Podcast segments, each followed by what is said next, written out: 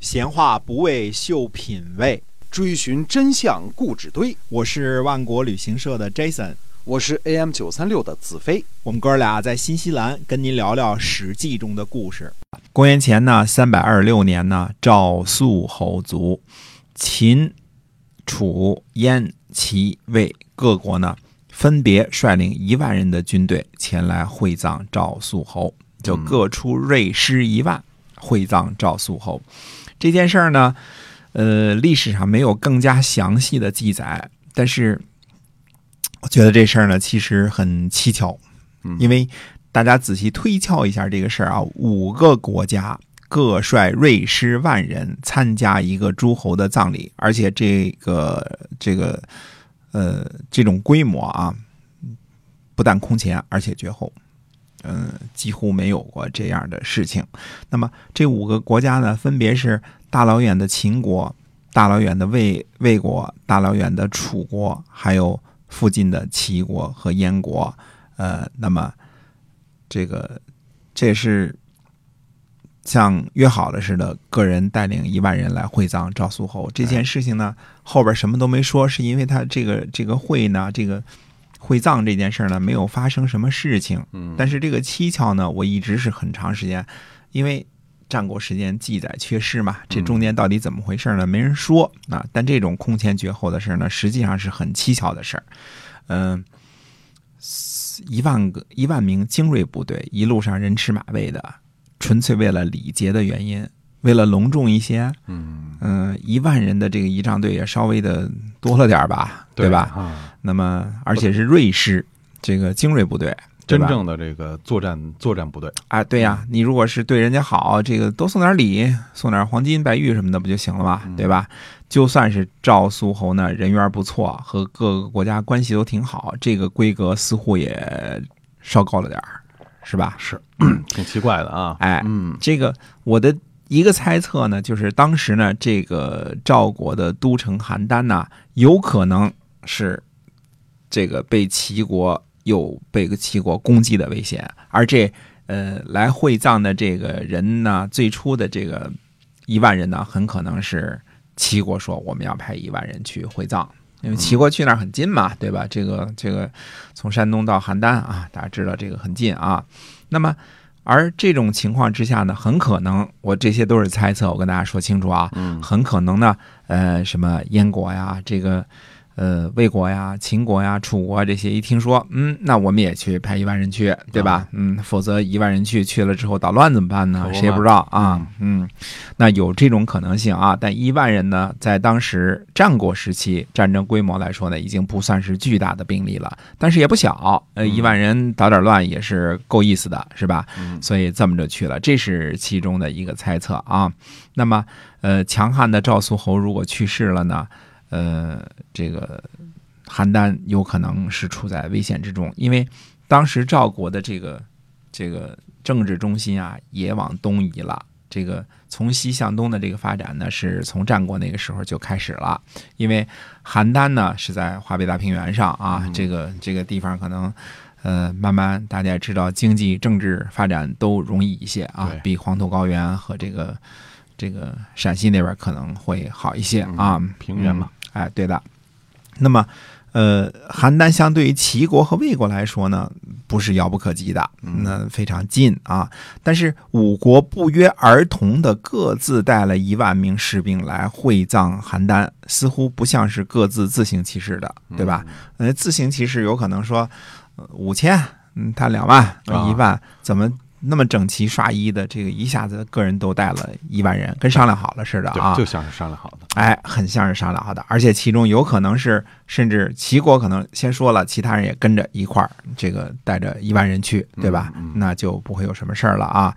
那么借这个机会呢，我们说说这个这几个国家和赵国的关系啊。先说秦国，这个刚刚升起的明星国家，由于把这个不可一世的这个魏惠王揍得不轻啊，嗯这个左左勾拳右勾拳一一通臭揍啊，所以呢，这个呃，现在呢，应该是没有疑问，秦国已经是一个大国了。嗯呃和春秋时期啊，动不动就把秦国当做这个西方蛮夷这这些个时候不一样了。嗯呃现在呃秦孝公之后，基本上没人再提这个秦国是蛮夷这件事儿了啊，这个这个提都不提了。可是秦国呢，也刚不久前呢才跟赵国打过仗，所以两国呢并不是友好邦交啊啊。这个打仗的结果呢，赵国战败，主将疵呢被秦国所杀，赵赵国呢这个割让给秦国令和离石两个地方，啊，这是呃山西的地界啊，这也才是两年前的事儿。按道理来说呢，秦国呢不会跟赵肃侯特别的友好啊，嗯，那个时候赵国的领土我们说一下啊，基本上就是河北和山西的上半部分，就是下半部分归了。呃，魏国了，上半部分归了秦国了，当然中间还有上党盆地是不一样的，归了韩国了啊，大约是这么一个这么一个情形。所以这个赵国的领土呢，它是。原来山西的上半部分从这个太原上边啊，这个一直过来，一直延续到河北，一直延续到这个很东边的地方，这是狭长的一大块土地啊，非常大啊。跟秦国接接壤的部分呢，应该只是现在啊，现在接壤的这部分应该只是山西西部的这这一小部分。那唯一的解释就是什么呢？这个秦国呢，这个时候和魏国就是是统一行动的，是为了执行什么连横的方针。那大家联横了嘛，跟魏国是友好邻邦了嘛，对吧？那么秦国的军队呢？呃，如果去邯郸，有两种途径，一种途径呢是从上边翻山越岭的去，对吧？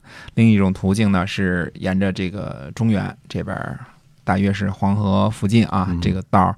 走当然是黄河这条道比较好走了，对吧？翻山越岭那条道不太好走，说不定呢。秦国的军队到邯郸呢，不是从赵国的土地上，就是从西边翻山越岭过去的，而是跟魏国接的道那，不是从北边绕一大圈翻山越岭的，而是从赵国的领土上一路前往邯郸的。这只是一些个分析啊，因为历史上没有记载，对吧？嗯。那么楚国人呢来会葬是正常的，因为楚国呢在战国早期啊一直是赵国的盟友。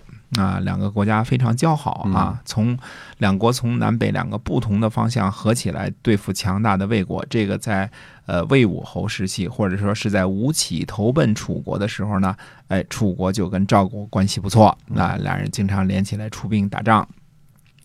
燕国人来呢也是正常的，这个时候我们还很少提起燕国呢，因为呃，燕国呢这个大家都知道啊，现在在这个北京。周边的这个燕国这个土地啊，再往北还很大的土地。那么燕国呢，本身呢，嗯，可以说经济不是特别的发达，嗯，然后呢，也不是也不是特别的人口众多。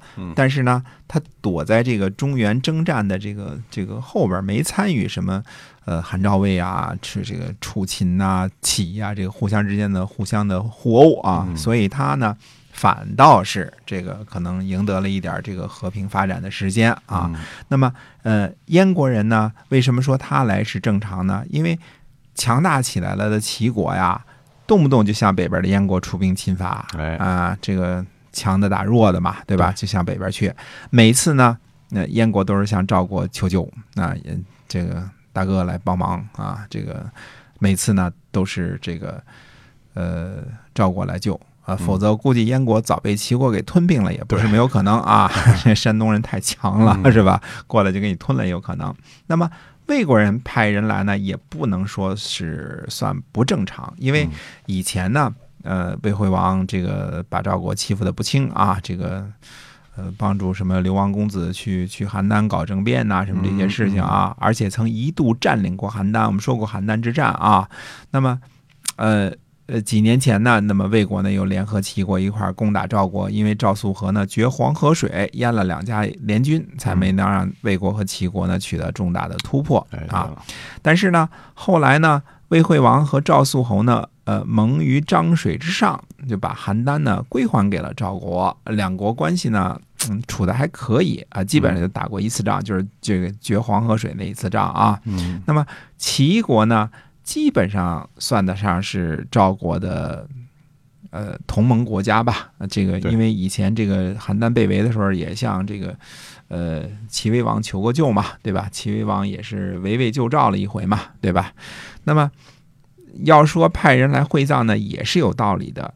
那这个事情就是怎么可能这个这个就是一个葬礼有五个国家，而且有近的有远的，嗯基本上都是大国，还不是什么呃宋国什么这些小国啊，哎中山国这些小国，中山国也在附近呐、中山国这个现在这个唐山石家庄这附近啊，离这个邯郸可能更近一点啊。那么另外一个可能性是什么呢？就是为什么五国会各派瑞师万人会葬这件事？另外一个可能性是什么呢？这也是估计的啊。当时赵国的这个立嗣的问题可能有难度，嗯嗯，有第二选项啊。那么，呃，五万人出到邯郸来会葬的结果是什么呢？赵国呃立了一个国君，这个国君呢大大的有名这个国君叫赵武灵王。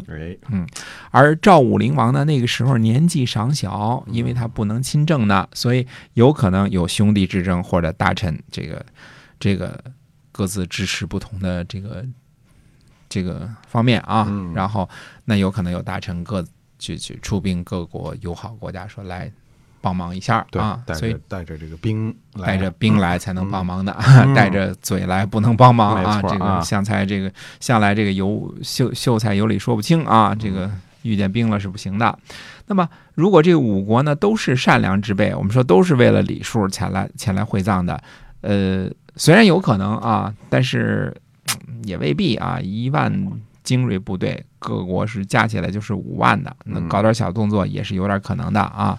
那么，之所以这个葬葬礼和这个立军这两件事呢，都进行的非常顺利，什么事情也没记述呢？我估计可能是这五个国家之间呢，呃，实力均等，嗯谁也不敢轻举妄动。这一万人，秦国人就算厉害，一万人大老远跑去河北了，也不敢怎么推闹事儿，在人家？地盘上也不敢太放肆哈。对，哎那齐国人想想，哦，这还有四个国家各派一万人来支持呢，可能也未必也闹事儿，是吧？那本来呢，剩下的就是这个楚国和燕国都是友好国家，嗯对吧？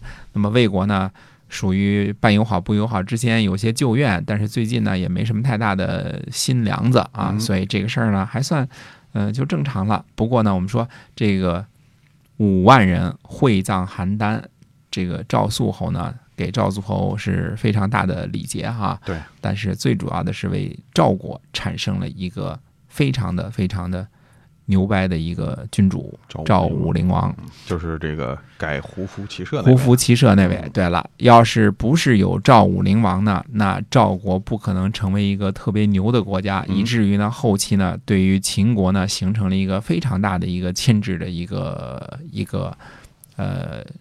这个国家啊哎，基本上我们说到后期的时候呢，这个韩魏呢，就基本上不太成为秦国的威胁了，基本上这个挨打的面儿比较比就弄不较大了过人家了啊啊，弄不过人家了。嗯。那么真正能跟能跟秦国抗衡的呢，在军事上就是赵国了啊，因为呃齐国较远，魏国较怂，赵国比较勇悍。那么呃这一切呢，可能都跟一个叫做赵武灵王的人脱不开关系。嗯那么胡服骑射呢，大家呃人人都知道，到底胡服骑射是怎么一回事呢？